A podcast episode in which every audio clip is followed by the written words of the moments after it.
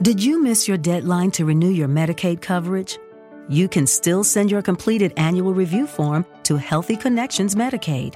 You may be assigned to another health plan, but you can ask to come back to First Choice within 60 days of renewed Medicaid eligibility. It's your family. It's your choice. First Choice is the right choice. Renew and choose us. Visit selecthealthofsc.com slash renew to learn more. For the best TV viewing experience, witness the coziest maroons, the most vibrant and brightest moons, the eeriest and darkest tombs, and radiant and vivid hues in any type of room with the Neo QLED and OLED TVs by Samsung. We're supposed to say Samsung, but that didn't rhyme, so you're welcome. Samsung, more wow than ever.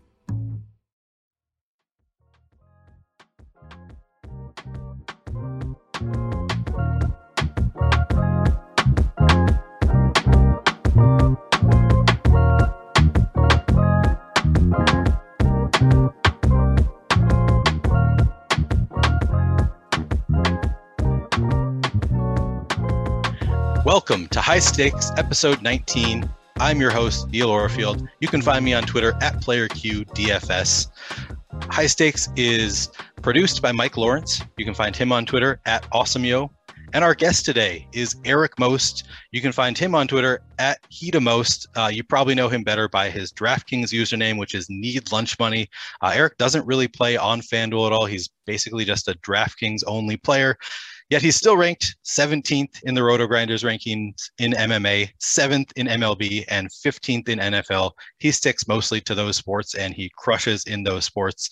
Uh, Eric, I don't normally start with a listener question, but I'm going to today uh, because I noticed that your DraftKings avatar is the Bitcoin symbol, uh, and things are pretty rough right now in the crypto world. Uh, so I'm going to start with that listener question, which Vegas Golf Fanatic asks: Ask him if he's good now or if he still needs lunch money. And I'll actually rephrase that: uh, Do you need lunch money again? That's a good question. Um, thanks, Neil, for having me on. I'm a big fan of the show, um, so it's, I'm excited to talk to you here. Um, yeah, not not great, not not a great time for uh, for crypto right now. Um, but uh, it's all it's all happened, uh, uh, you know, several times before, so nothing nothing new under the sun here. Would you describe yourself as a Bitcoin maxi? Um, no, I wouldn't say I'm a, a pure Bitcoin maximalist. Um, uh, I would call myself like a crypto enthusiast. Okay. Um, um, uh, I'm, I guess I'm close to a Bitcoin maxi, but um, I think Ethereum is is interesting too.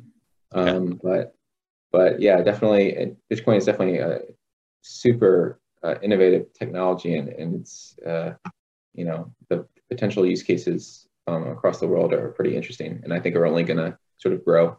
So yeah, um, that's the uh, that's the uh, this the symbol, and uh, yeah, I might have to scale my contest back. yeah, keeps going down. I mean, did, did you get into NFTs at all?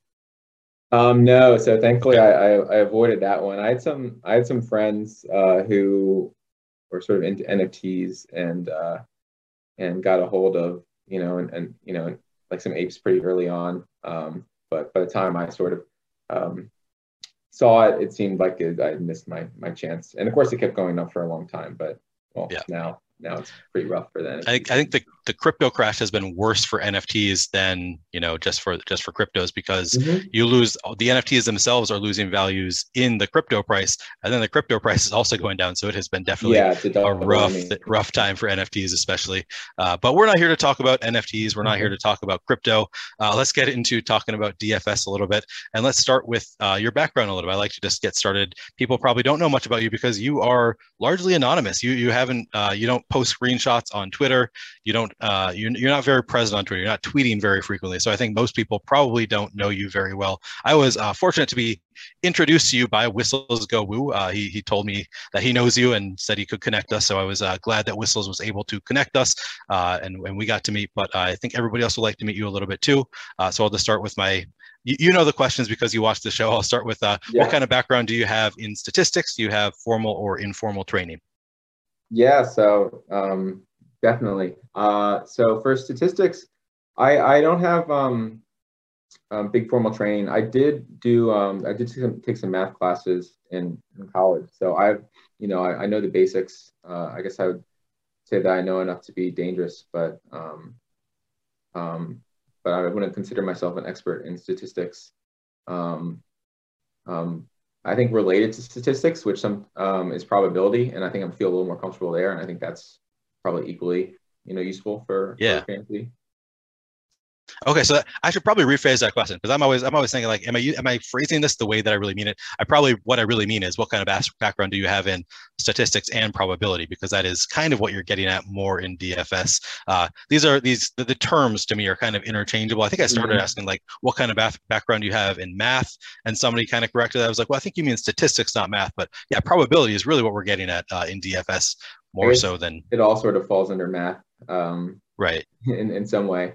Um, but yeah, so like, so so sometimes when you ask that question, I think statistics like ISO or, or WOBA or something like that, it's like, well, I don't really um, care so much about that, but more like what are the chances the guy scores 20 points, which is more like a probability question, um, right? But related to those things, so it all kind of uh, all kind of ties together. Yeah, for sure, for sure. All right, well then uh, I'll, I'll move on to the next question. What kind of training, formal or informal, do you have in computer programming? So I did go to school for uh, computer science. So that is my my trade. And um, uh, out of out of college, I did work as a uh, programmer for about five years. So I have a good amount of experience there. Um, so that's basically what I brought to DFS. Okay, so I, I was going to uh, ask you uh, just about how you got involved in DFS, but you do have a pretty interesting background prior to DFS. Uh, can you tell me a little bit about your professional background prior to DFS or any related hobbies? Yeah, definitely. So um, I guess for the hobbies, the hobbies part, um, I've always sort of been interested in games. So I grew up, um, I was very much into chess and uh, and and played chess competitively throughout high school. Um, got introduced to poker in college, um, and uh, and went around playing poker tournaments in college and trying to get good at that game. And then was introduced to DFS and the whole advertising blitz, and thought it seemed interesting. Um, as for uh, yeah, as for my professional background, so I uh, I got a job out of out of school at a trading firm outside Philadelphia, and um, sort of went through a you know new hire developer program um, there, um, sort of a continuing education.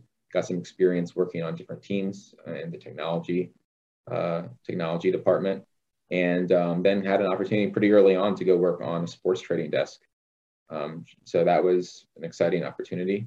Um, and so I've worked there and, and they do um, both in-game and pre-game betting. So not the same as fantasy, um, and but um, still sports related in the in sort of like the gambling space. So that's been um, that's been super interesting. Or and, and you, you you were involved in setting lines in game, weren't you? Um, yes, yeah. So part of the in-game betting, they would, you know, the the company would bet their wager their own money. Um, on these in-game betting markets. So most people in the US are just familiar with like live betting on their sportsbook app. But in Europe, the, mo- the model is completely different, and the um, sports betting exchanges are a much bigger presence, and they do a lot more. Um, the in-game betting is a lot more of the volume um, in relation to pregame in, in, in Europe. So sites like Betfair, um, for instance. Um, so people can it's just like a just like a regular market. People can go and you know offer to buy uh, the Patriots, you know, at 60% or something like that. And then someone else will be there trying to sell them at 65. And so you have a natural market there. And so what, um, what we would do is we'd have an array of like models to try to price um, what the current odds of the game are, which is very hard to do. So obviously at the beginning of the game, you sort of have an idea of what the price is because you have a two, you know, super efficient pregame line. And at the end, you know, it's going to zero or 100 if the team wins or lose. And then the challenge is okay, how do you get from point A to point B? And um, and yeah, that's that was it's pretty interesting. That's I mean that's that's very fascinating. Uh, do you think that uh, that helped you with your DFS at all? Having that background, do you think that, that was at all useful uh, in terms of affecting how you play DFS? So nothing relates directly, um, but but certainly um, being in the space of trading and and gambling is gives you some lessons um, as it relates to to DFS. I think. Yeah, for sure. And, and uh, it's all it's all probabilities, as you say. I mean. Yeah, a, a, lot of it. Yeah, a lot of it. So I mean, if you're, for instance, um, if you take tennis as an example, trying to price a, a tennis match as it's ongoing, um, if you just think of the way tennis works, where each player gets a serve, um, you know, service game and, and so forth, and you have points that turn into games that turn into sets into the match, then if you can, you know, if you can predict the probability of of a you know tennis player winning the point on his serve at any given time in the game, then you can sort of back out the chance that he wins the entire match. So um, there's a, there's a lot of probability involved. Yeah. Um, For sure. And I will. I can just. I can. I think. I'm pretty sure I can name drop them. The um, the group is called Sig Sports Analytics. If anybody's interested and wants to check them out. Um, cool.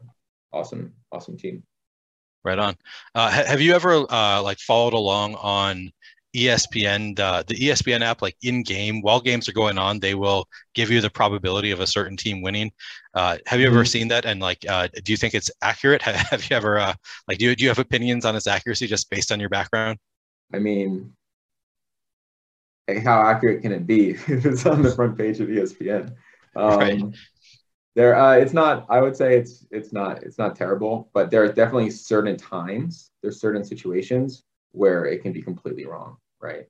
Um, so that's that's the, one of the big pitfalls for in-game pricing is is you can be you can be really good or really close like 95% of the time but then 5% of the time in specific situations you can be completely off um, for reasons that you know aren't obvious to you and of course those times are the times that you're going to think you're making a lot of money in the market because you'll have a different opinion and and and so those are some of the times you're actually going to lose a lot of money so, that makes sense that's a trading lesson uh, that I picked up there, right? Like if you think uh, you have a you know 20% edge for some reason in the, in the market, you, you know it's it's probably more likely that you're wrong than um than your edge is real.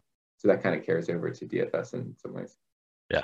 Uh, and why would you not allow me to describe you as a chess savant? I wanted to, to introduce you on Twitter as a chess savant, uh, and you and you didn't allow yeah, me to. I, I mean, mean, just because there were so many better chess players than me at my age when I was playing, they were also young. So I was you know, I was by no means the, you know, the the most the prodigy or anything like that. Um, we'll say that for the real chess prodigies, but I did make it to a chess master. So um, um, a lot of people, a lot of you know, people that aren't involved in chess would consider that to be very strong player. But sounds pretty good to me. Yeah, that's a that's a cool title to have. It's like it's like nothing.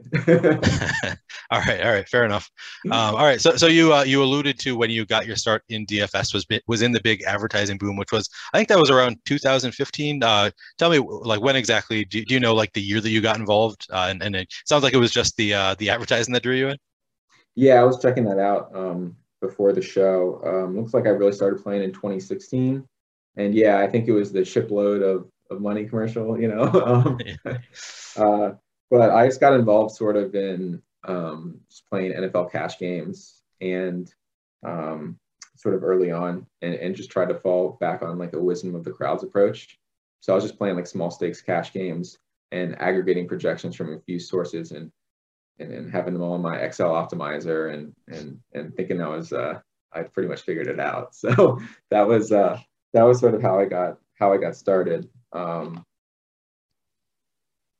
I mean, uh, in 2016, it, it, did. So I was, I was going to ask you. So you say that I mean you were using an optimizer and doing projections in 2016, which is kind of ahead of the curve. Yeah. Using projections, yeah. But most people weren't even using projections, didn't have access to optimizers. So I was going to ask, were you were you a winning player right away?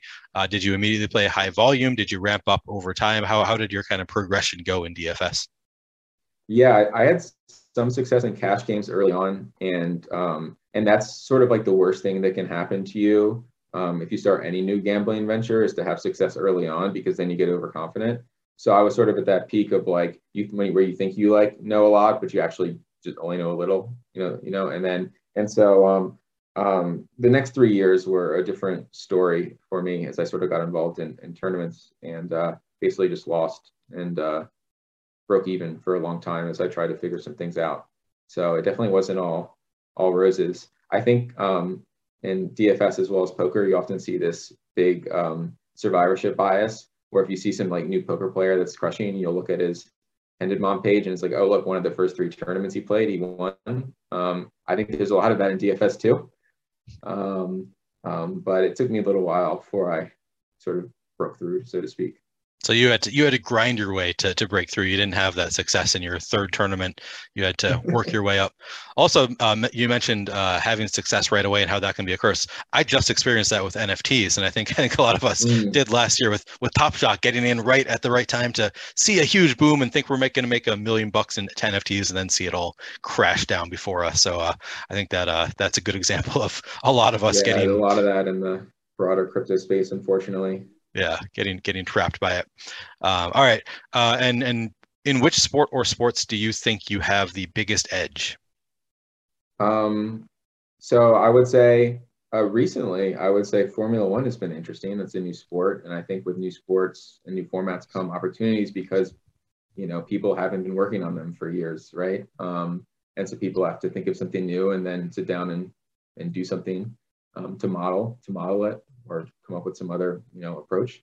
And so Formula One has been has been good, even though it's it's small. Um, um, it's a new new new format and pr- presents some like interesting interesting challenges.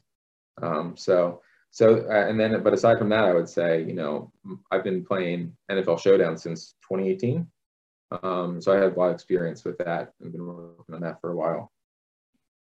Yeah, you yeah, you were saying that you uh you split a showdown milli maker five ways uh, in NFL, and which is pretty hard to do in NFL. Uh, it's yeah, definitely yeah, uh, it's an interesting game. Twenty, I think. Okay. So that was like the first year I stopped losing finally. right. Well, it's been been going pretty well since then.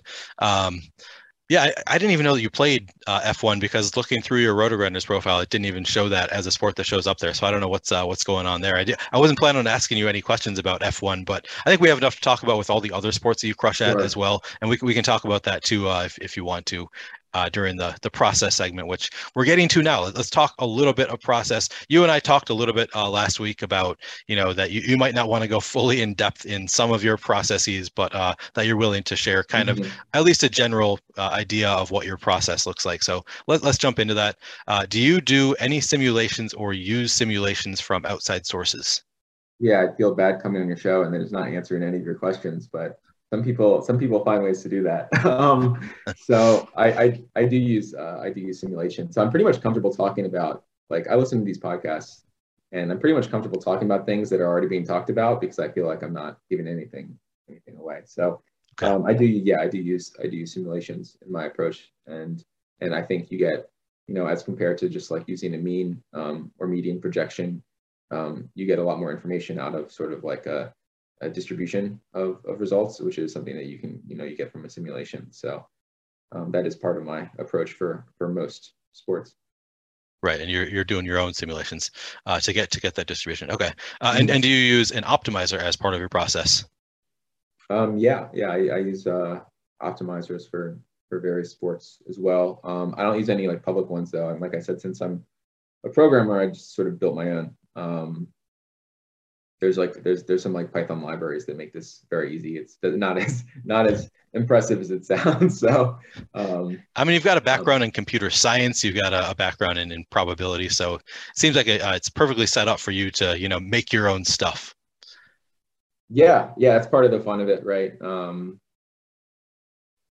sort of adding my own. You know, everyone tries to like bring their own, you know, sort of like unique um, skills or or just approach to try to generate an edge. So that's sort of that's sort of sort of mine.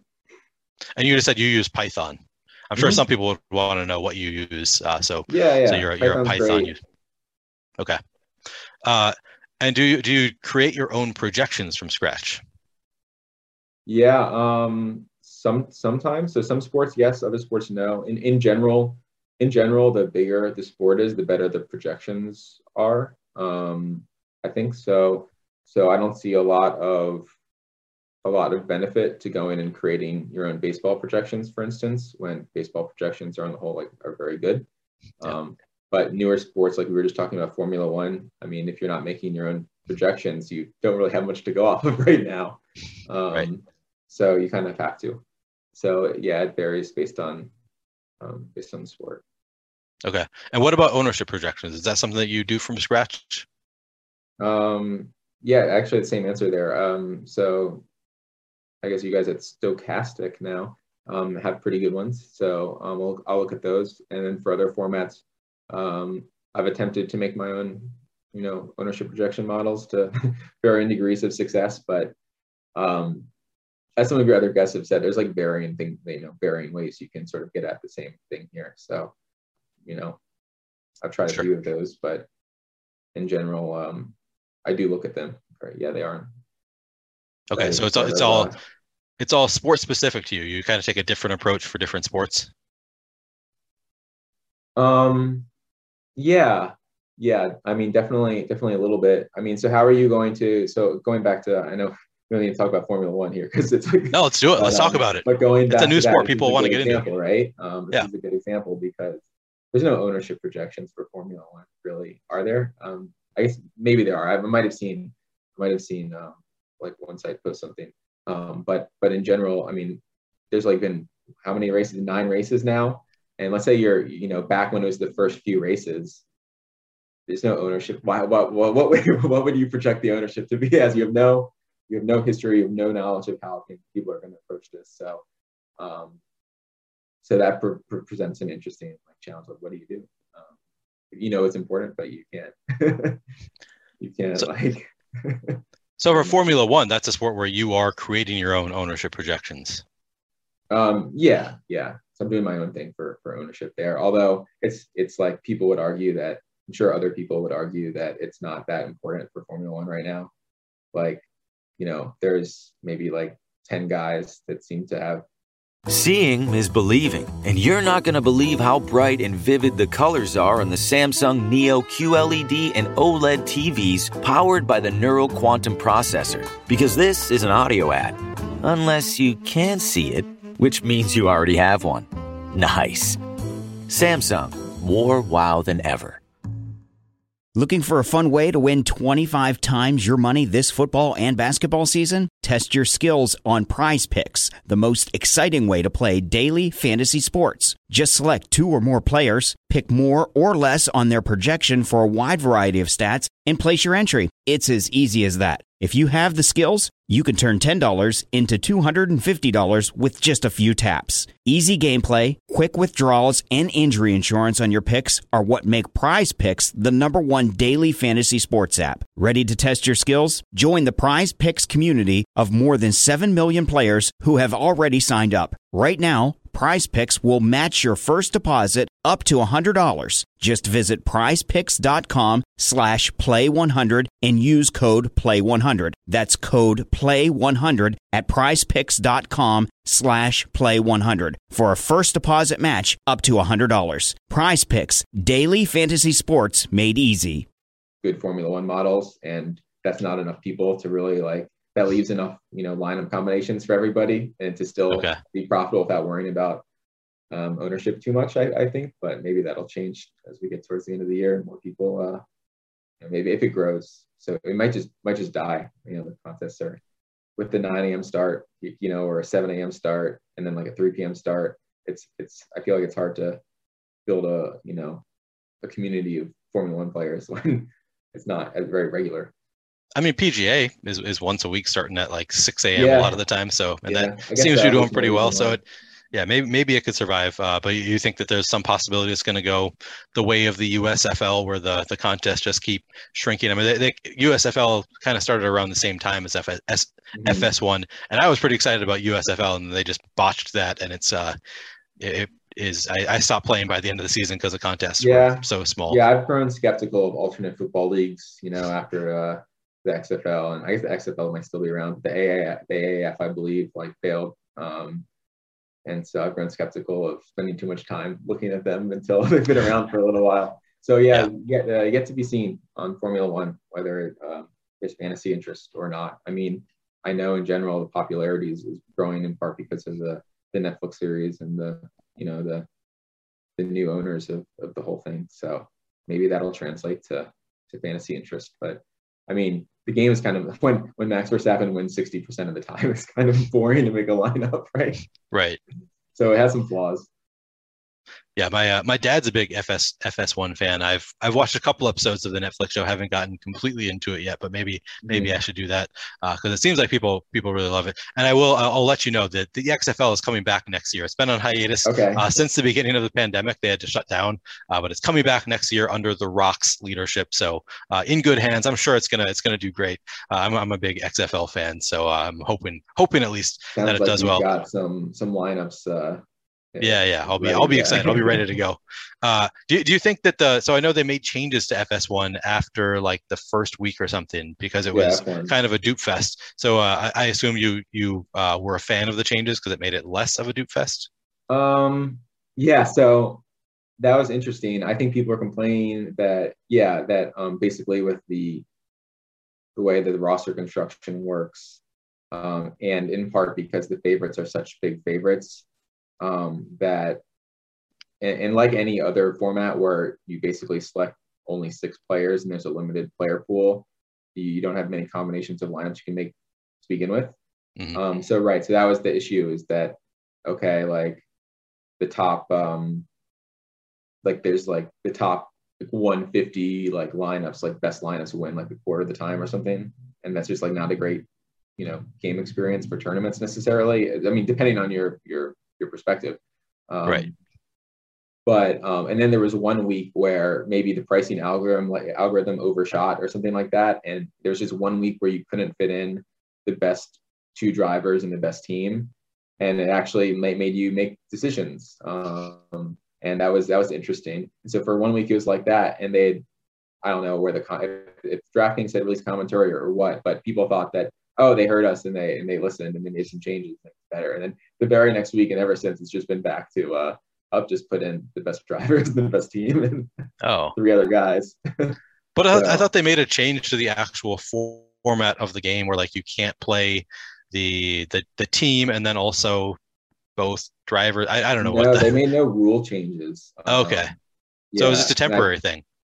Yeah, and I think they could address it through through salary. Um, pricing up the best drivers even more or or doing something with the constructor pricing to make the worst teams cheap enough where you could consider them. Um, but no, no, no actual rule changes so far. Okay, I was uh, I was mistaken. I thought that they had made some big rule change that made it less of a less of a dupe fest. Uh, that's too bad. pricing that one time made it harder. All right, bummer. That was that was temporary. Yeah. um, all right. Uh, sorry, back to we, we got a little bit sidetracked because I did want to hear about FS1 a little bit because these these emerging sports. I agree with you. There is a lot of uh, I have a lot of interest in e- emerging sports in general, especially if mm-hmm. the prize pools are big enough, because that is where you can theoretically find the biggest edge. And I think I'm probably not in the best position to take advantage of that. I think guys like you who have the computer science and the probabilities background, you're much better positioned to kind of learn these new sports than I am. But I still find I still really enjoy new sports and kind of trying to figure them out. So uh, it's it's interesting to talk about. But all right, let, us get back to process a little bit. Uh, so what type of simulation? What's that? I said I almost got you sidetracked. yeah, no, no, I'm, I'm ready to get back. Uh, what what type of simulations do you run? Do you run like game level simulations? Do you run actual like contest level simulations, or or something else?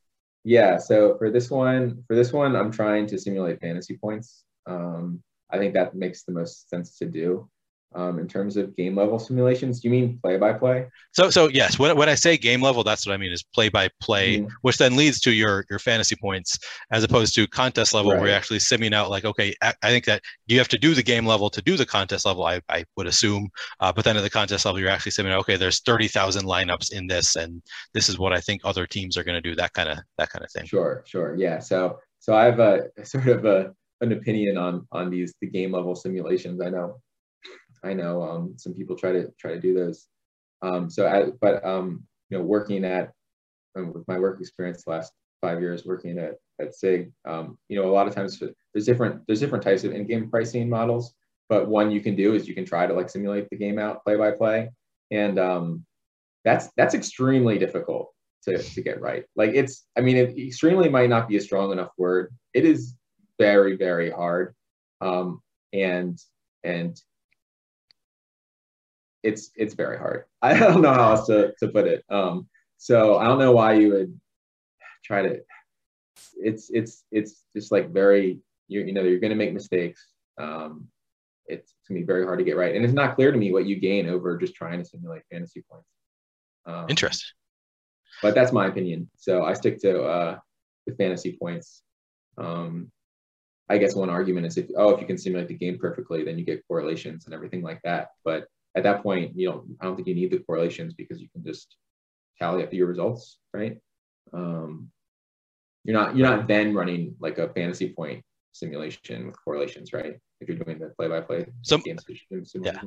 My assumption has been that if you can do the play-by-play or contest level uh, simulations, that that will ultimately give you your lineups like you essentially you know you, you mm-hmm. have your i guess that's if you're doing like contest level where you have salaries and stuff where you can you know you do the simulations you have every player's uh, every player's outcome from your first simulation people i i think the common one is people do like 10,000 simulations so you your first simulation you're getting by doing the play by play play by play you end up getting the fantasy point total for every player and then it'll just give you the optimal lineup or if you're doing contest mm-hmm. level, I guess the the winning lineup, the the likely winning lineup. But uh, you know, you, you, can just do what would be the optimal lineup based on doing play by play simulations, and you do that ten thousand times. And I think a lot of people then you get uh, based on those ten thousand sims, you get okay, which how often does each player at these salaries end up in the optimal lineup? Is right. generally my understanding of uh, how the the play by play okay. uh, level simulations go. And then contest level is something that, that I don't think a lot of people data point. Um, I think you can do the same thing with the fantasy point simulations. No. I mean, I this is this is your area more than me. So this this is why I like talking about these things because I, I don't, I don't even that's do what simulations. Would, that's what I would argue. Yeah. Okay. So and, and doing fantasy point simulations. So my assumption has always been that fantasy point simulations are also based on play-by-play simulations. Are you saying that so to, to do it without doing that, are you just looking at a player's past range of outcomes essentially to figure out uh, future range of outcomes, or how, how are you doing it without doing play-by-play simulations? Yeah, yeah, good, good question. So you do need, um, I mean, if you're going to use projections to do this, um, which you can, and yeah, I don't think I'm giving anything away here, but you know, there are percentile projections like floor and ceiling projections. Mm-hmm. So those tell you things about the shape of the district. If, if you trust them and you think they're good, they tell you things about the shape of the players player distribution, right? Like if your if your floor and ceiling are 15 and 85 percent, for instance, then you have two points on your curve and you can, I don't know, try to figure out what that shape might look like. Um, so no, I don't think you need play by play to do something like that, but you do need, like you were saying, you do need either historical data on on specific players or some other some other method to try to figure out what their range of outcomes look like. Um, because um, obviously you'll you'll need that. Um, but that could be as simple as for something like basketball, that could be as simple as just using a normal distribution and trying to figure out a player's standard deviation. Right. And okay. you don't need any play-by-play at all. You just have uh, a projection, which is your mean, and you know standard deviation, which either comes from not in play basketball. So you, this is definitely definitely not giving away anything, but um, but uh, you know standard deviation, which would either be player historical um, or or um, you know maybe that position on that team. I don't anything about basketball rotations, but I imagine there's ways to to do this um, or estimate what that number might be. Yeah. Um, and, and, and to your point about uh, just doing doing simulations, uh, so my, my other assumption is yeah, it, it, gives you the correlation. So my other assumption was if you are doing simulations, uh, it just spits out the actual lineups for you if you're doing game by game simulations. And then usually if they're it'll build in correlations for you. So you don't need to do anything.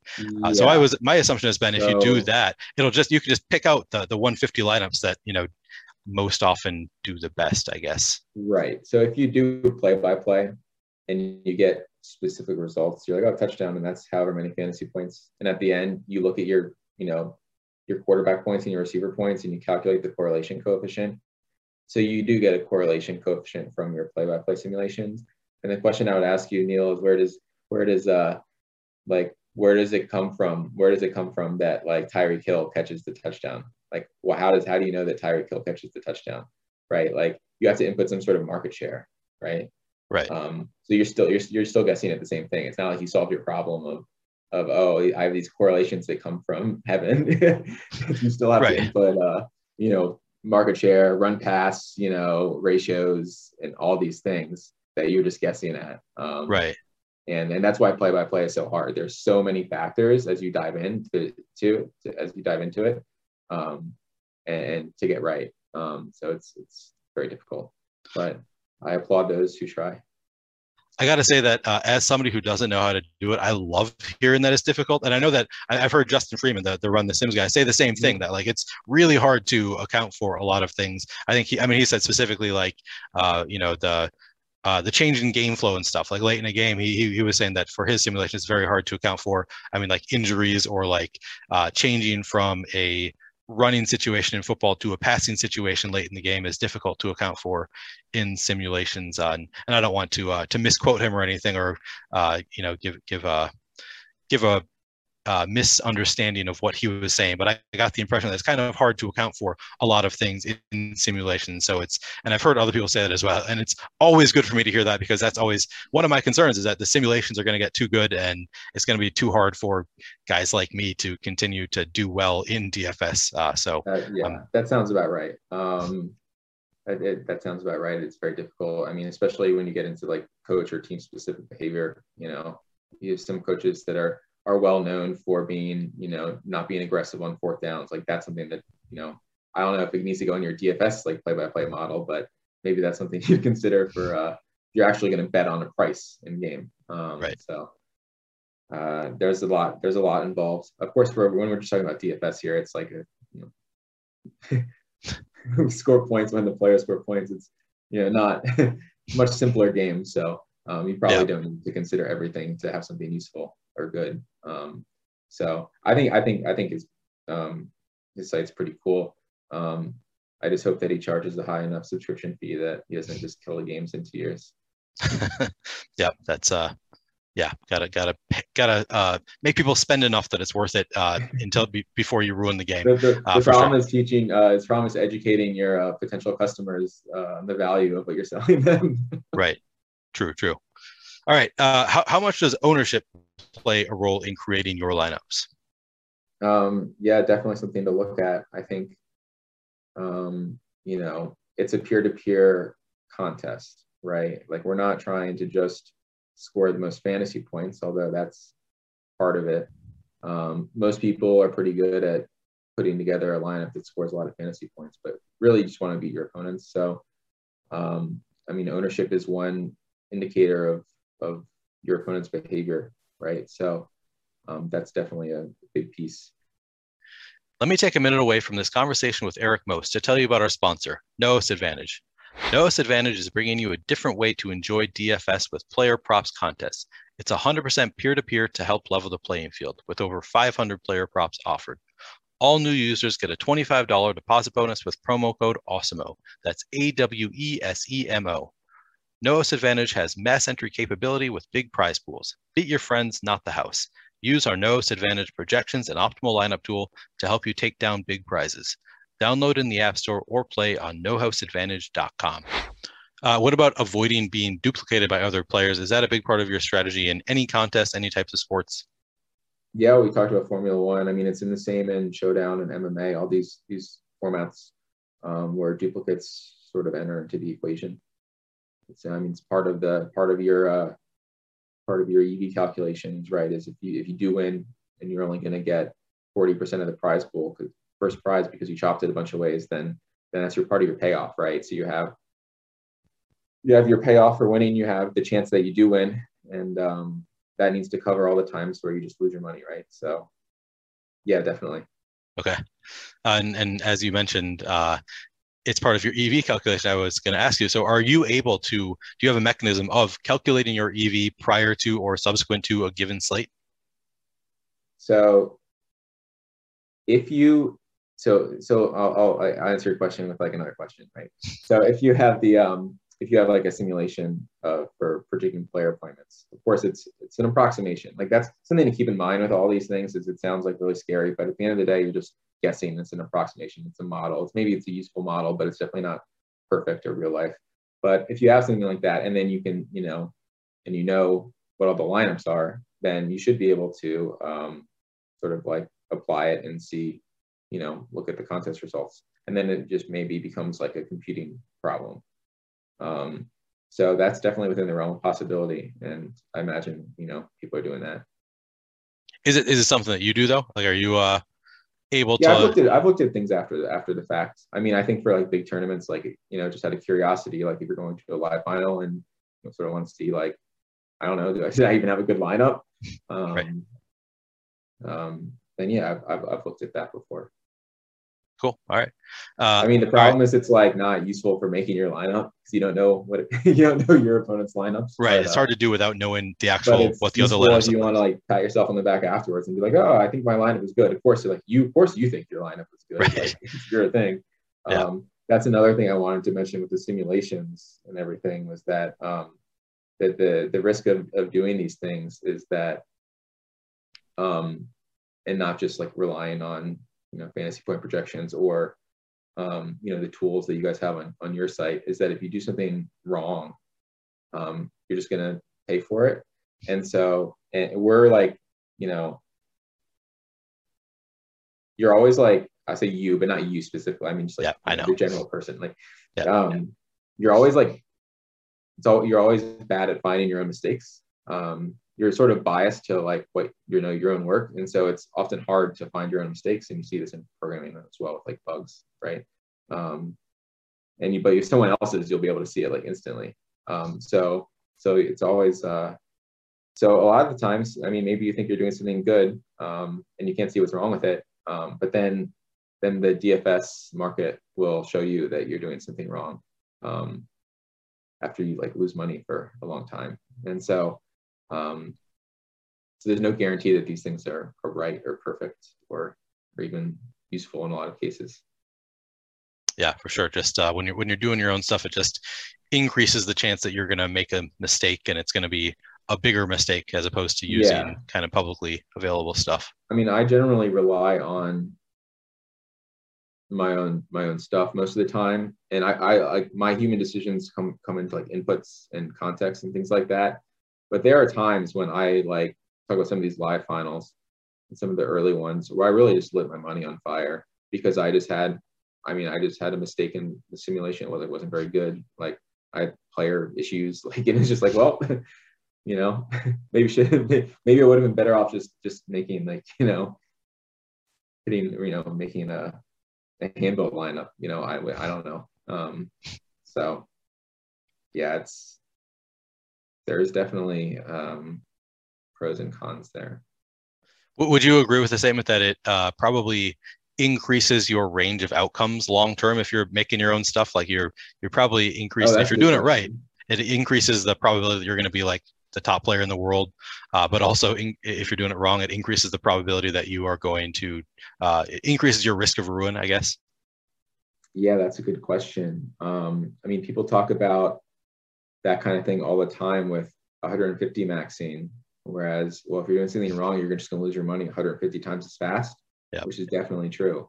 Um, I mean, certainly if you can sort of like simulate every, uh, you know, how every like atom in the universe moves, then you'll just win all the money. Right. Um, so the ceiling, of course, the ceiling is, is perhaps is perhaps quite high if you can just model everything, but it's you know it, it can't really it's not really possible to do. Right. All right, fair. I, I figured it's worth asking at least. Uh, yeah, right. I mean that's that's why people are interested in that approach, right? It's like sounds Yeah. really good. Yeah, in theory, it sounds pretty incredible. Um, yeah, it's not in practice. From practice is always different from theory, right? So you might have some idea, and then you go doing it, and you realize there's something something something you didn't think of um, that causes it to not work so well, and maybe Yeah. it works like maybe something you know you were doing before made more sense. Looking for a fun way to win 25 times your money this football and basketball season? Test your skills on PrizePicks, the most exciting way to play daily fantasy sports. Just select two or more players, pick more or less on their projection for a wide variety of stats, and place your entry. It's as easy as that. If you have the skills, you can turn $10 into $250 with just a few taps. Easy gameplay, quick withdrawals, and injury insurance on your picks are what make PrizePicks the number one daily fantasy sports app. Ready to test your skills? Join the PrizePicks community of more than 7 million players who have already signed up. Right now, PrizePicks will match your first deposit up to $100. Just visit prizepicks.com slash play100 and use code play100. That's code play100 at prizepicks.com slash play100 for a first deposit match up to $100. PrizePicks, daily fantasy sports made easy. Looking for a fun way to win up to 25 times your money this basketball season? Test your skills on PrizePicks, the most exciting way to play daily fantasy sports. Just select two or more players, pick more or less on their projection for a wide variety of stats, and place your entry. It's as easy as that. If you have the skills, you can turn $10 into $250 with just a few taps. Easy gameplay, quick withdrawals, and injury insurance on your picks are what make PrizePicks the number one daily fantasy sports app. Ready to test your skills? Join the PrizePicks community of more than 7 million players who have already signed up.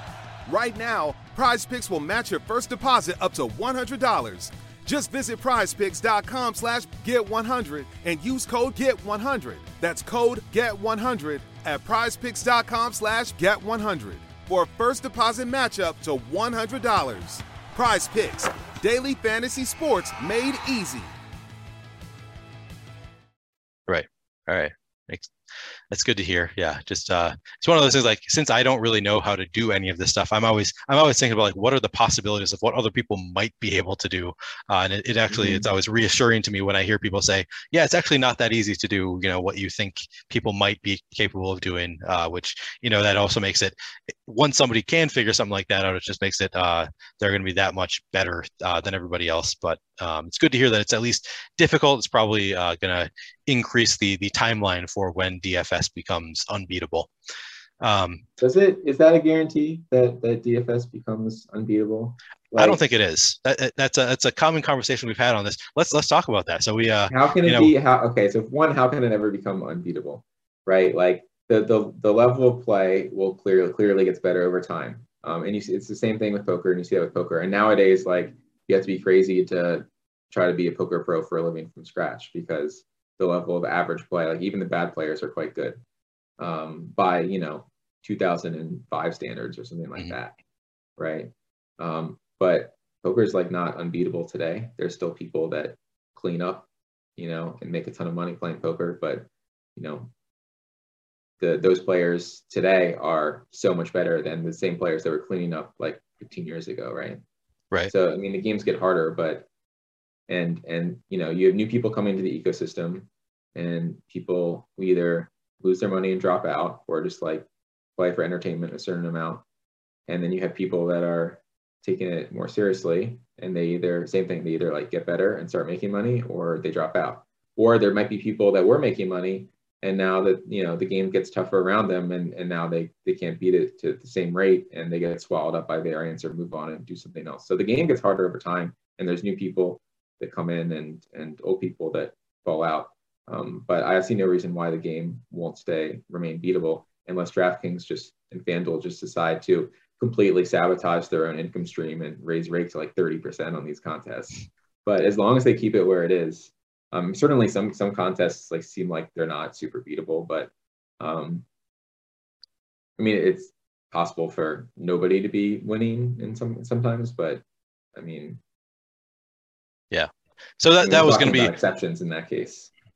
Yeah. That, so that was going to be uh, my counterpoint was going to be well if they raise the rake i mean there's there's obviously a point at which the rake gets high enough that nobody can beat the rake in, in which at that point i would describe it as unbeatable so say they just re- raise the rake from 15% to 18%. I guess, I guess the rate is, is uh, less than that in higher field stuff. It's right around 10% right now.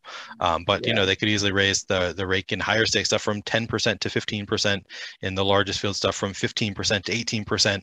And then the field's getting better too. So I, I don't know, it could get, get to a point where at least it's unbeatable for most of us. Uh, I guess maybe, maybe there'll always be some people who have the ability to beat even, you know, an 18% rake uh, against an even better field. But, um, you know, it's obviously if it's right. getting better yeah, over time at some point there's concerns about it but i agree with you it doesn't necessarily have to ever get to that point where it's unbeatable because mm-hmm. you know they can make money without increasing the rake and you know just thinking yeah. about the the population of the world there's uh, always going to be people who want to play who are not going to be very good i would think so um, yeah you would think there's some sort of equilibrium there i mean actually the site and the players are their incentives are at least in line for like a rare moment, at least that they both want the games to not go away, right? So right. that would you'd think that would mean that DraftKings wouldn't raise the rake to a point that is too damaging to the ecosystem. Um, um, you know, but if you hear them start saying more rake is better, then we better start looking for something else to do.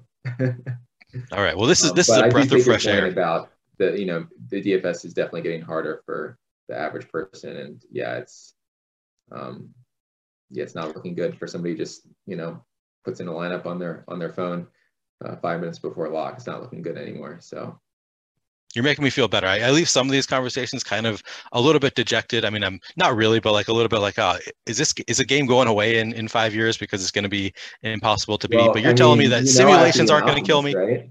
That's right. Yeah, you got you got to stay optimistic. My, I'm doing this full time. I left my job to do this. So if I believe that it was going to be uh, unbeatable in two years, I'd be pretty dumb. And when did Um, you say you you, you told me that you left Who knows? you left your job fairly recently, right?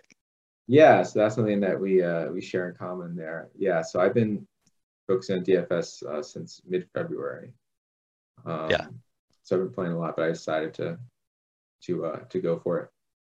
Nice. Yeah. And I I just left my job in in September, so yeah, pretty uh pretty similar. We've just been doing So this full only- time for yeah, only Yeah, no. DFS optimists on on this call. That's right. Only DFS optimists and and people who think they can that that the Sims aren't going to run us out of business. Uh, all right, Uh, let's get into uh, a little bit more uh, specific process, just a little bit. Just uh, so uh, we had a listener question from Ahabro who wanted your step-by-step process for each sport. Uh, I couldn't tell. I can I can never I can not always tell with him if he's joking with this question or if he actually just you know because he, he wants you to get really in depth and tell you exactly how you're crushing all these sports or if he's serious just like he, he kind of wants a at least an overview of the step-by-step process but i'm going to at least try to get that out of you the step-by-step process uh, for at least your, your main sports uh, yeah, I so let's mean, yeah, that's, that's got to be a joke, right?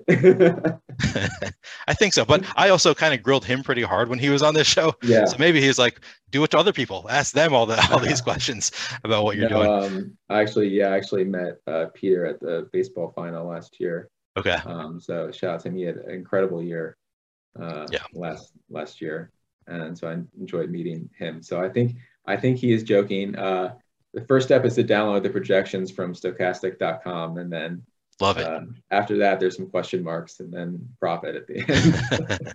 I like that.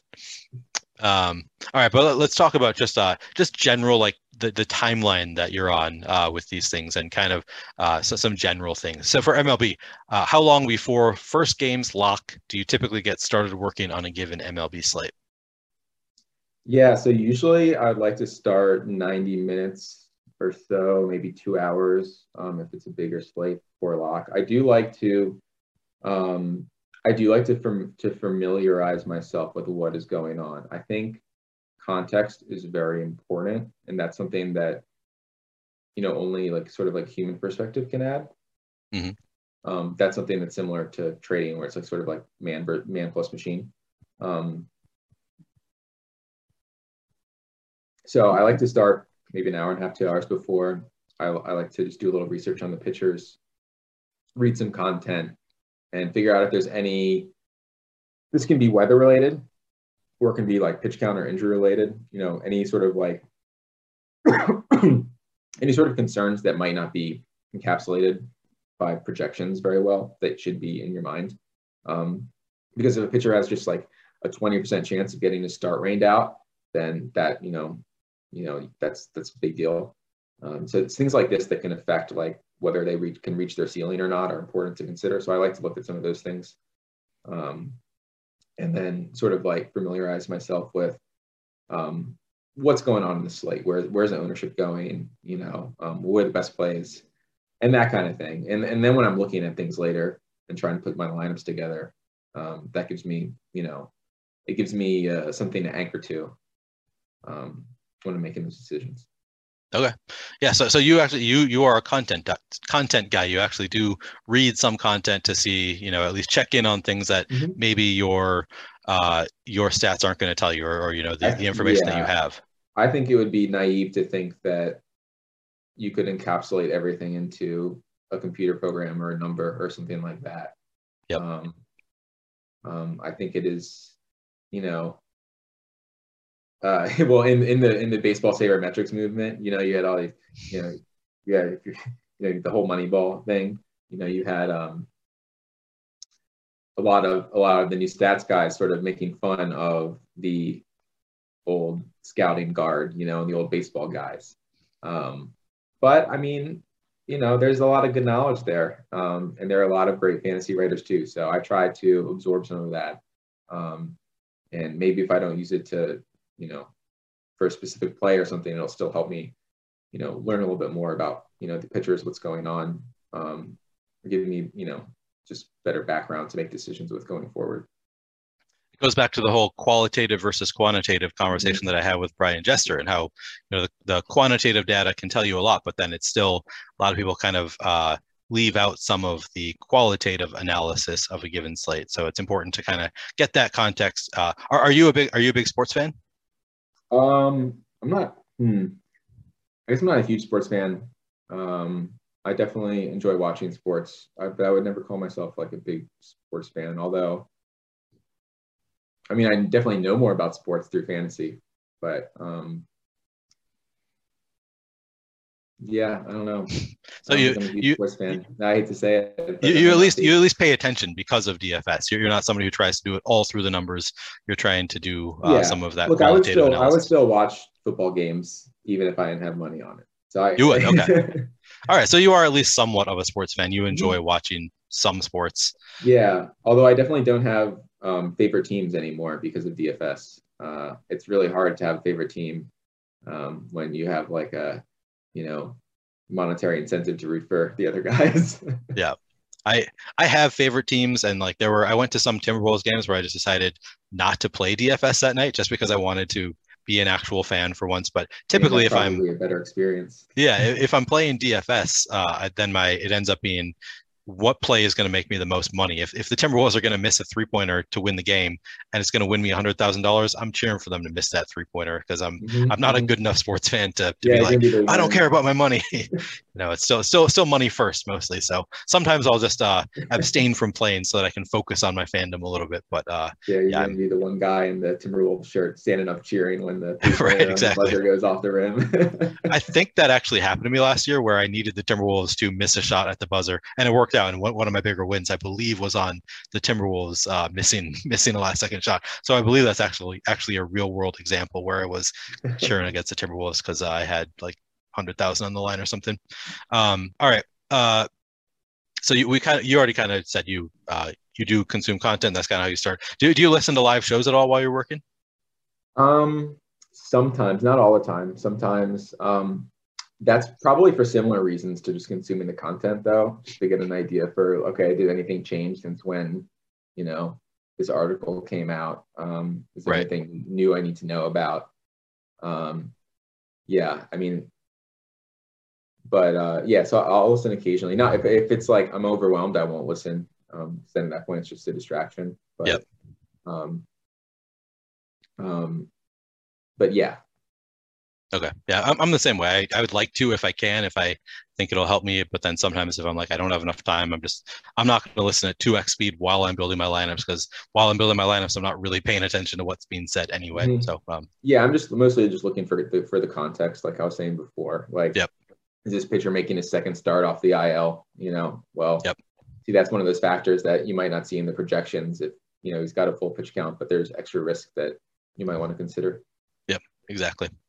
All right. Uh, so for NFL, then NFL, it's obviously uh, it's a different game because there's you have much more time to prepare because it's not a daily sport. Uh, so how long before the first games lock on, let's say, a, a classic NFL slate, do you think you typically get started on a given NFL slate? Yeah. So um, so I haven't played like a full you know NFL season um, full time before. So um, last year I was working. Um, so I would you know, do a little research uh, towards the end of the week. Um, but I had a pretty bad NFL process, and I had mostly just played Showdown before last year, and and to be honest, Classic didn't go great. So um, yeah, we're gonna work on that this year and, and try to do try to do better and try to apply some of the Showdown lessons to main slate um, because there's just more games. um, so I don't have a good answer to the NFL process because okay. I don't really have a good one. Because it's going to change next year. Yeah. This year it's going to be a completely different thing. But let me see For what, what I would like to do. what I would like to do would be to to look at you know the injury situations maybe Thursday, Friday. You know, read some game overviews and write ups again just to get that context, and then go through projections and sort of like put my my touch on things, and then sort of like set up what I think you know could happen in different scenarios going into uh going into the weekend. I think that's probably a good good good approach. Yeah, that sounds sounds like a good approach. Um, for what it's worth, I also uh, believe that I had a losing season last year on NFL classic slates, uh, and, and Showdown saved me. Um, Mhm. so, uh, with Showdown being your your better NFL uh, game last year, what what does that approach look like for you? I mean, I guess maybe it'll be different this year as well because you're not going to be working full time. But uh, what do you think that approach looks like for, say, a Monday night Showdown? Yeah, that one might be similar. Um, I would like watch a show for Showdown. It's entertaining. Um, um, but um, but yeah, I might sit down like two hours before. Like I mean, the great thing about football is you get the lineups pretty pretty early on. Um, what, what am I talking about? The lineups. You get the inactives. Um, Yeah, yeah, you an hour and a half before. Yeah. Um, Get, the, get the inactives, so you sort of know what the depth depth chart looks like uh, going into the game. Um, you sort of know where all the projections stand, and you can, you know, have your own opinions there. And so basically, write down my own, well, not write down, but input my own opinions, and uh, and uh, and and sort of go from there, making starting to make teams. Um, you know, looking at ownership is important. Um, but in general like what you're looking for is is sort of just like the thing that you know you might the projection that you disagree with right like that's the Mhm. biggest source of of edge that you can have so um good example of this would be like green bay packers like running back timeshare with aaron jones and uh, uh AJ Dillon. AJ Dillon, yeah, AJ Dillon this year. Um, and you know, you sort of have to assume like how they're gonna, what their game plan is gonna be. Um, and so, you know, projections might have it split down the middle, maybe, but maybe for some other like reason you think, you know, it's Aaron Jones's game tonight. Um, a similar example. This is actually not my example, but my friend actually won. Um, one of I think he won like the 2K showdown or something this night. It was like that Saints Dolphins, maybe was it? Yeah, it was like the Ian Book game, I think. And um, and the Saints just had like no running backs and no quarterback. Um, and and so I mean somebody's got to be the RB one, right? So I think uh, um, like Washington, I think was like projected RB one, or it was no, was it Tony? Jo- it was Tony Jones. It was a Tony Jones one. Yeah. yeah, Tony Jones was RB one, and so he was getting the projection. But um, you also had Ty Montgomery who they use from time to time in the pass catching role, and uh, and my friend was just like, well, I just think that you know, um, you know, they got Ian Book. The Dolphins have a really good defense. Like they're going to be playing from behind a, a high percentage of the time, and it's not going to be Tony Jones running up the middle for three yards. It's going to be you know checkdowns to uh, to Ty Montgomery. Yeah. And uh, this is funny because Ty Montgomery is like favorite player of his going back to like the Packers, I think, and everything.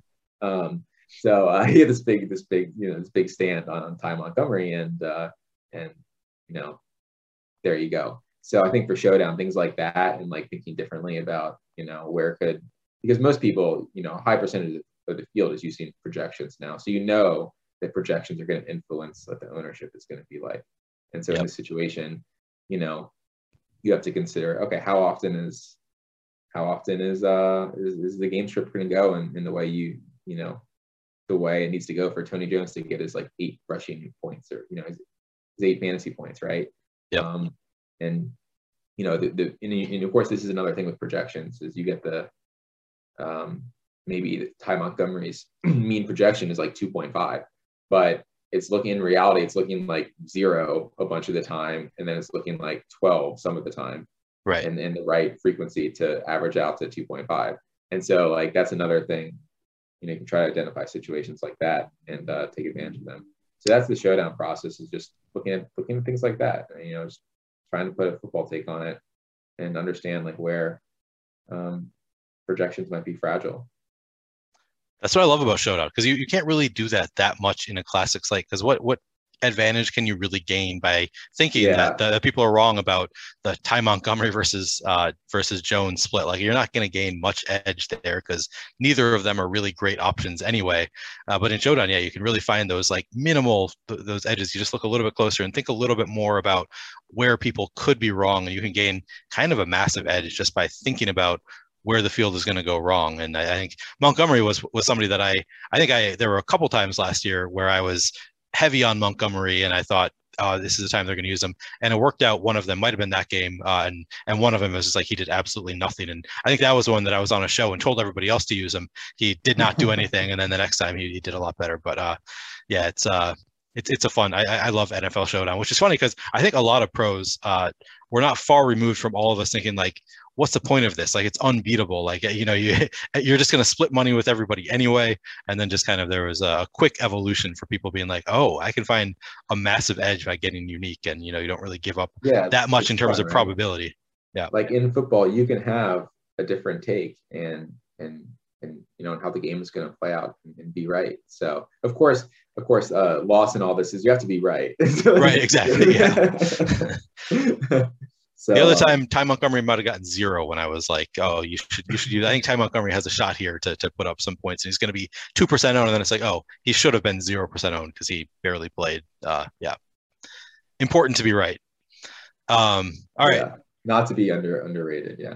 let me take a minute away from this conversation with Eric Most to remind you to give us a like and subscribe so you can keep up with all of our shows, DFS offers, giveaways, and much more. Once you subscribe, hit that notification button to get alerts when our shows go live. Also check out our monthly podcast giveaway. Just subscribe to our podcast channel and leave a five star review with your Stokastic username or Twitter handle to be entered to win a free month of Stokastic Plus Platinum. Uh, so MMA, uh, the third of the uh, the sports that I was planning on asking about. Same question: How long before the first uh, before lock for MMA? I guess uh, do you typically get started working on a given slate, uh, and kind of what does that process look like for you?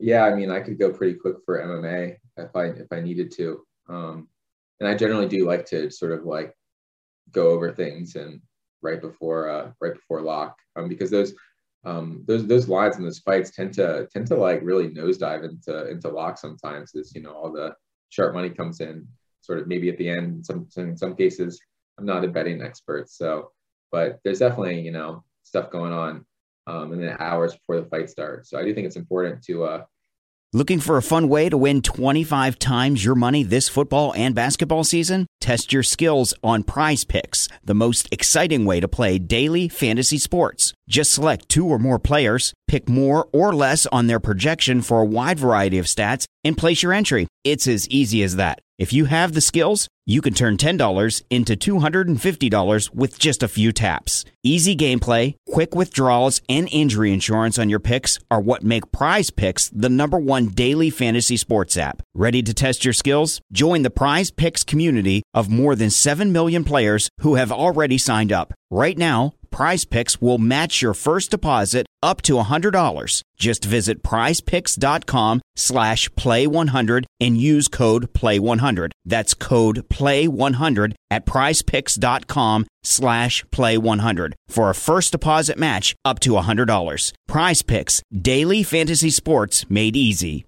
Looking for a fun way to win up to 25 times your money this basketball season? Test your skills on PrizePicks, the most exciting way to play daily fantasy sports. Just select two or more players, pick more or less on their projection for a wide variety of stats, and place your entry. It's as easy as that. If you have the skills, you can turn $10 into $250 with just a few taps. Easy gameplay, quick withdrawals, and injury insurance on your picks are what make PrizePicks the number one daily fantasy sports app. Ready to test your skills? Join the PrizePicks community of more than 7 million players who have already signed up. Right now, PrizePicks will match your first deposit up to $100. Just visit prizepicks.com slash get100 and use code GET100. That's code GET100 at prizepicks.com slash get100 for a first deposit matchup to $100. PrizePicks, daily fantasy sports made easy. make sure you sort of like wait and see where things end up. Um, um, but then uh, early on, yes, I mean, similar to some other things, I listened to some podcasts. Um, um, uh, the, the Stokastic MMA included. Um, those guys, those guys are, are pretty. Those guys know what they're talking about. Mm-hmm. Um, seems to me, at least. yeah. Um, but yeah, I'm sort of like one of those people that sort of got into MMA more, well, UFC specifically um, during COVID. So I wouldn't say. I mean, I can't even say I'm. You know, my mixed results so far. So I'm okay. Still, still, still working on it. It's, it's it's it's a fun one for sure. It's a fun sweat. Um, but yeah, listen to some podcasts, read some write ups, that kind of thing. Try to understand. MMA is a good one. Now, you mentioned Brian Jester, quantitative versus qualitative. Um, there's, yeah, there's definitely like fighting styles. And what's so interesting about MMA is the different matchups. You might have some guy who's, you know, wrestler through and through, you know, million takedowns and in all of his fights against some other guy um, who's some striker. And then there's some just like question about how they interact when they step into the, the octagon together. And yeah. and that's the I think to me that's like the big mystery of MMA. It's like, well, yeah. I know this guy in a vacuum, I know that guy in a vacuum, but they're fighting each other. So, you know, and then again you have like fight flow almost like similar to like a game game flow. Um, where yeah. things can just go like sideways or south. And there's, you know, real chances that all these things happen. Um, but then of course, like when you see the fight, the only thing that you can ever imagine happening is exactly what happened after you saw the fight. Um, right. So that's another reason why why um, MMA DFS is so great. It's um, uh, it's it's very hard to imagine fights going different ways um, after you see it happen. Um, so um, that leads to like looking for underdog picks and, and things like that. Like where where could there be value? Like okay, like everybody knows eight times out of ten this guy's just going to get crushed, but um, you know is what, what are the what are the what does the other 20% look like um, and you know sometimes it's like doesn't look that great honestly and sometimes oh maybe uh maybe there's um maybe there's like a real path to this guy to put up for this guy to put up a big score um and, and looking for those situations i feel like um on that note i feel like i got robbed a little bit on the josh Culibao versus uh I forget his name Sung Choi I I think. I don't know. I feel like, yeah, anyways, that was a recent card. I feel like I got a little bit robbed there because uh, uh, Culibao had two knockdowns and, and I don't know what, what, what he needs to do to finish this guy, but that was a situation where he was a pretty big dog and uh, and, and people were just basically writing off any path uh, for a big score for him. But that's yeah, that's interesting about MMA. There's like that dynamic to it that's you know hard to put a number on. Were you going to win a lot of money if uh, if things had been scored correctly, or if you if you had been able to win? Um, no, I'm pretty sure. Well, he he ended up winning the fight by decision, but it was like it was like close scoring. Um, and so everybody was right. Um, I don't no, I don't think that specifically would have made the difference. Okay. What uh, would have made a difference is if uh, Jessica Andrade took down Lemos and beat her up for a second or two before she decided to submit her standing up. What the heck was that? I didn't. So I, didn't, I, I, heard about that fight. I never. I didn't actually watch that fight. Uh, there, there are some. There are some uh, days of MMA mm-hmm. DFS that I got super into it and like watch every fight, and it's. I really. I do enjoy it, which surprises me because I don't I don't love watching people fight. I didn't expect that that was something I was going to really enjoy, but when you're cheering yeah, for certain outcomes, sweat. it actually becomes it's, it's it's a really fun sweat. Yeah, it's hard not to it's, love that. Um, it's also uh, it also is like maybe the only DFS. Maybe maybe this is wrong, but just offhand, it seems to me like it's probably the only DFS sport where you can actually hedge your equity effectively because okay. it's sequential and since you sort of know what you're drawing to going into the main event. So, so you mean betting one, versus DFS, or what do you mean by that? Oh, I just mean like if you have, um, if, if you know going into the last fight, this, you know, for me, like okay, I have Andrade, and if she scores like 100 plus, I win next this contest for mm-hmm. for X amount of money, and if she doesn't, then then I don't win. So that so I know that so you know the payoffs, and you're like, okay, well, like my EV is like 15k or something, um, but it's going to be zero or, or 60, you know, or you right. know whatever. I'm just throwing yeah, out numbers, yeah. but um, so then you could just go hedge and like bet on the sports book or something if you okay. wanted to.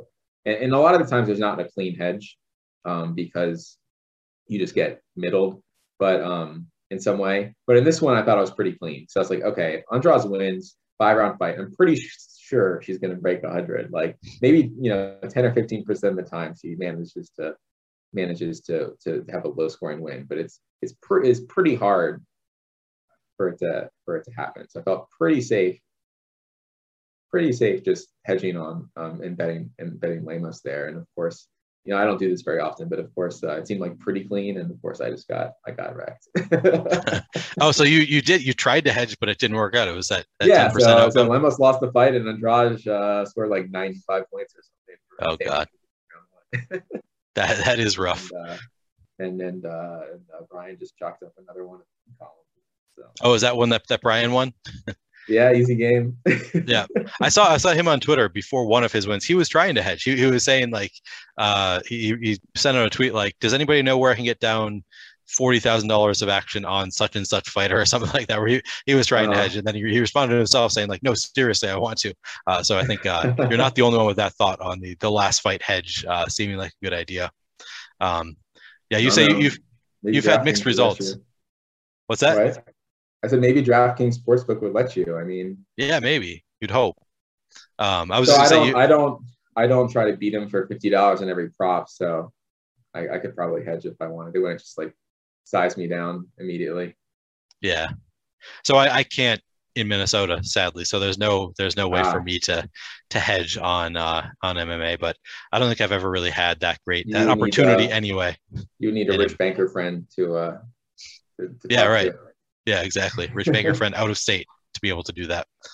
Um, all right. Uh, let, us uh, I guess all we've got left is we've got uh, one one listener question, and then we can close it out. Uh, you can tell me about your your favorite DFS uh, win or win celebration. Uh, let's start with the the listener question. Uh, Jimbo Slice asked, and I, I assume that you're going to know what he's talking about. He says, "Has there ever been a slate that he, that you performed well on, but your investors performed quite poorly on?"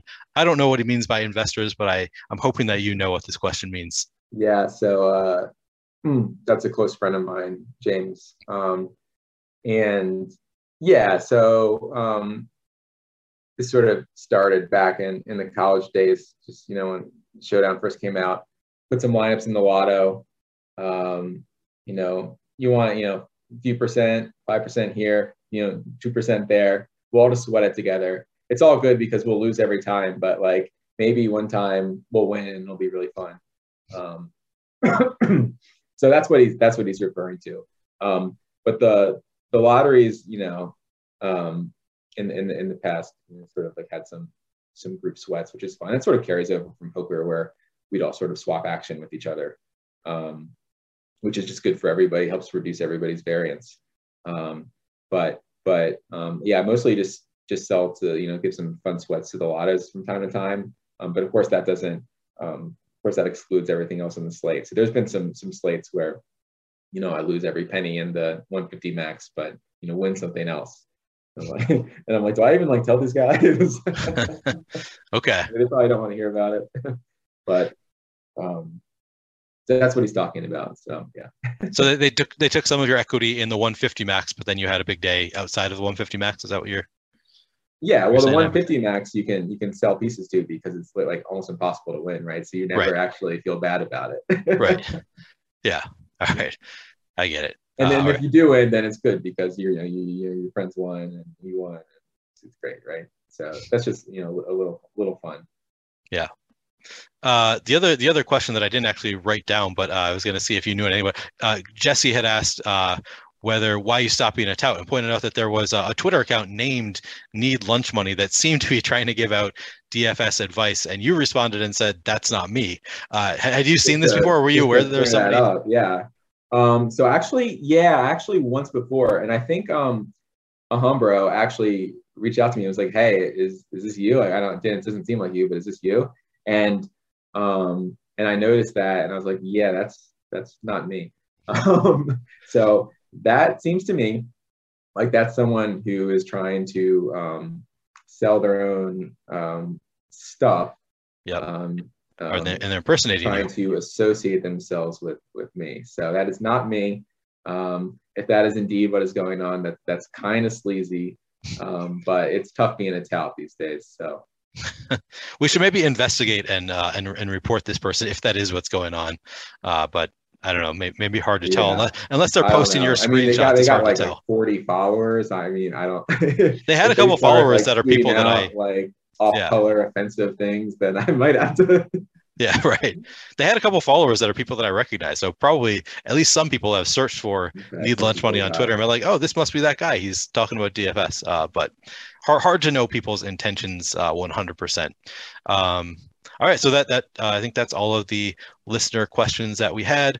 Uh, so let's let's close it out. You can tell me now about uh, you kind of you kind of teased to me what you were going to uh, talk about here, but tell me about your favorite DFS win or DFS win celebration, or you can tell me about multiple if you want to yeah, unfortunately, I don't have I don't have a laundry list of wins to, to choose from here. Um, but uh, yeah, you sort of brought it up earlier. There was a you know back in the they were running Million Dollar Monday Showdown every every week for a while there. Um, and I, I bet you remember this game because it caught some like national news. Um, so this was this Bears Ram game, Rams game from October 2020, and um, I knew you were going to ask me this, so I pulled up this article right here. But there was an article on ESPN that was published, uh, you know, the next day, and it says negated Chicago Bears sack leads to daily fantasy player losing out on one million dollar prize. So, do you remember this story? Oh man, uh, was it the was it the so it was after uh, the game had finished, the stat yeah. correction, the, the guy who had a, a five one lineup where he had I think five players from one team against his defense. Was that the guy? Yeah, was you it got it. Yeah, you, okay, you got it. So so um yeah, so it's like it, it's kind of bad. This is this is my my win because it's at the expense of someone else. But yeah, this guy, they wrote this whole article. His name, I assume he's a casual DFS player. This guy, uh, Rob Hunts, I think is not sure how to pronounce the last name, but but yeah, I mean, he, he said he was winning a million dollars for like 20 minutes after after the yeah. contest. So stat corrections are like pretty common um, in football, but it's very uncommon for them not to be sort of rectified while the game is still going on. So usually they're like cleaned up pretty quickly and they adjust a yard here or there and your score goes down 0.1 and you don't really notice it, you don't really think about it. But um, so what had happened was that um, it was unique in, in that this play happened with like uh, four minutes left in the game, something like that, like really close to the end of the game. And any sort of reviews that happen towards the end of the game um, get sent to the final. Um, there's a final game book that gets published, and the guys in charge of that will handle any final reviews for stats and like record keeping purposes. Um, so what had happened was there was some play where Jared Goff ran out on a bootleg, and there were just like three bears waiting for him, and uh, he got you know he, he got he got sacked. I mean that's what it appeared like. Yeah. That's what it appeared like. So that's a point for the Bears defense there. Um, I believe it was actually double defense team the guy had, where it was like Jared Goff captain, and if I recall correctly, it was uh, it was uh, Josh Reynolds, Gerald Everett.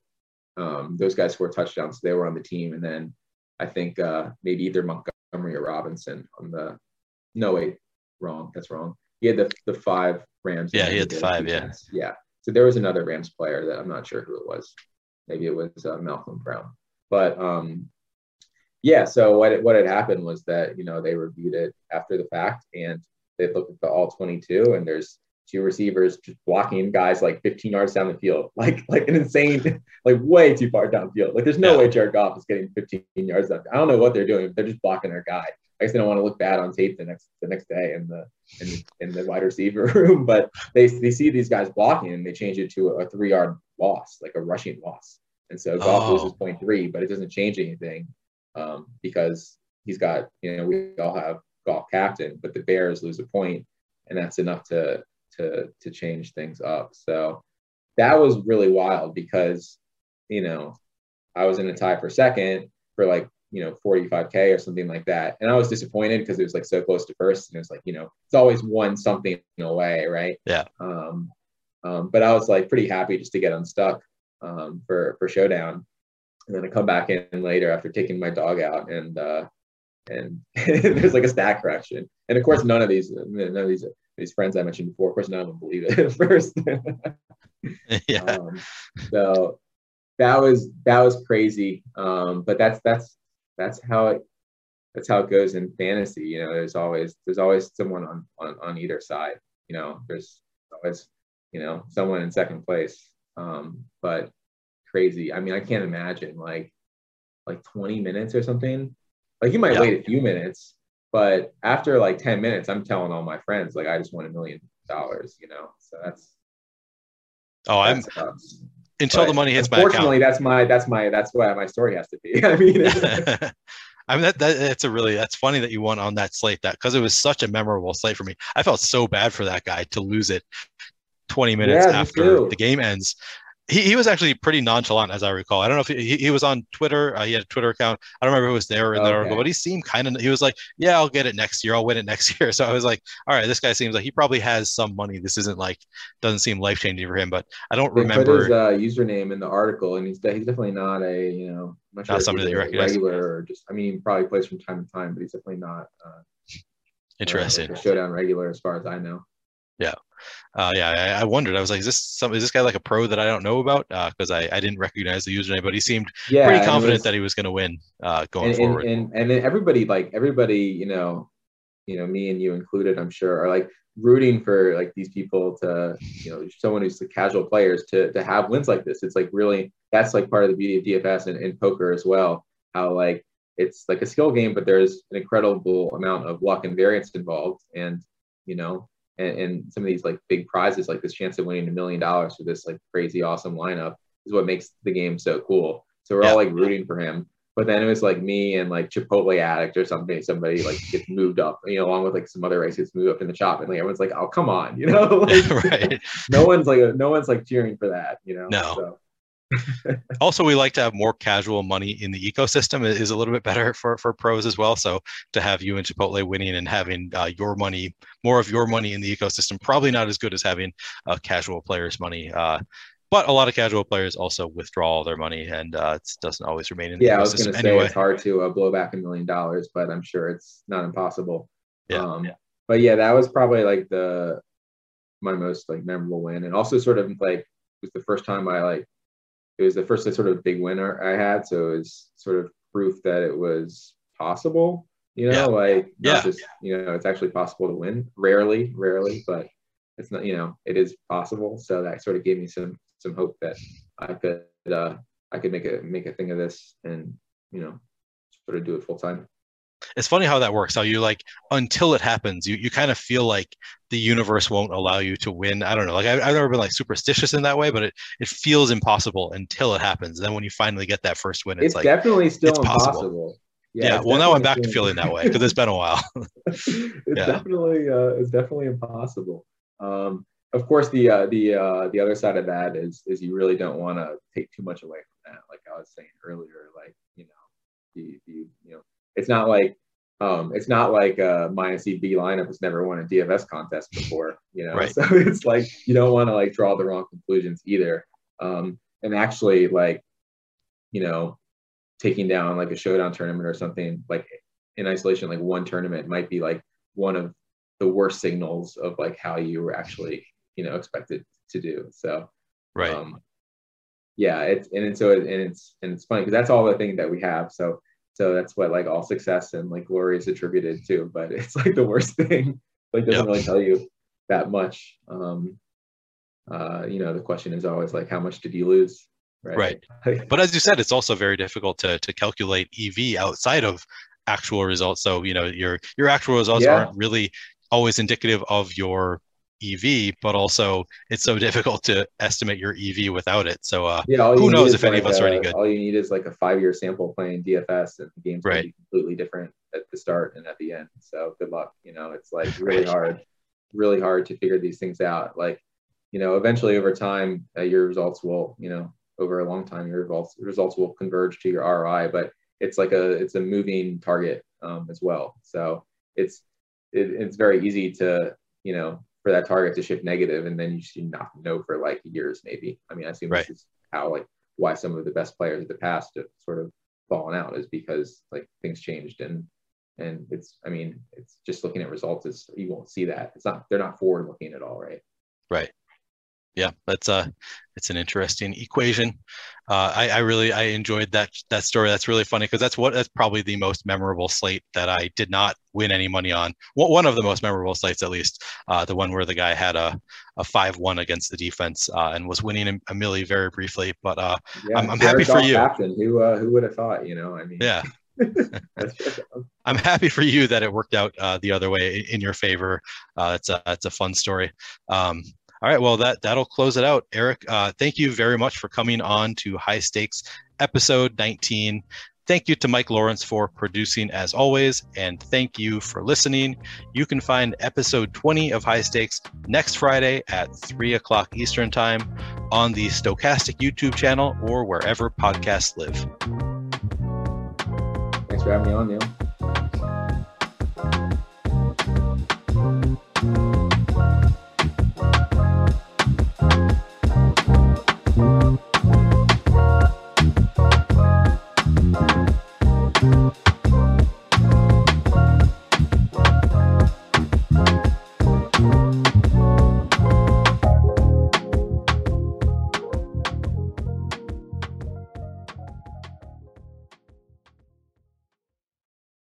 People don't think horses and people communicate. We call those people not horse people. Not horse people don't know you and your horse share a unique bond, or that your horse knows you know they like your dogs. But not so much the barking.